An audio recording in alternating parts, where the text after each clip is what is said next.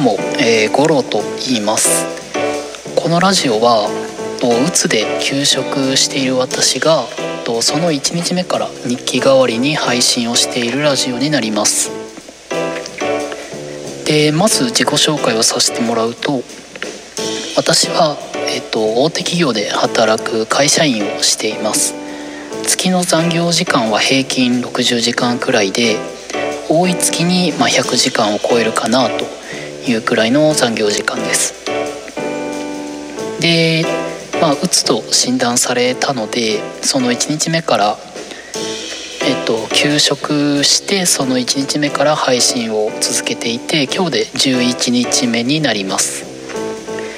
でこのラジオは一人でもうつ病の人やうつかもしれないという人、まあ、もしくは周りにうつ病の人がいるという方の参考になればいいなと思って続けています。はい。ということで今日はですねと特にまあ目立ったことはないんですが誰ともちょっと連絡が取りたくなくてスマホを消して一日過ごしていました。なので LINE とか Twitter とかも見ないという日にしていました。で私趣味でレザークラフトっていう、まあ、ハンドメイドをしてるんですが今日は一日アニメを見ながら黙々とそのレザークラフトに取り組んでいました。はい。ということで、えっと、なぜ不安になるんだろうという題名にしましたが、まあ、結論なんでなるのかっていうのってちょっとよくわからないんですよね。まあ、今日ちょっと不安なことがあったのでこういうふうにレザークラフトしてたんですが基本的にうつって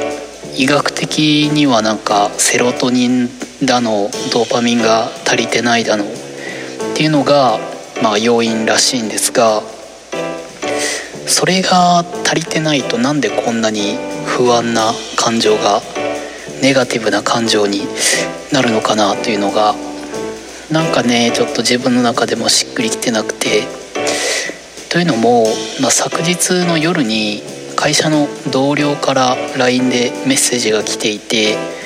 で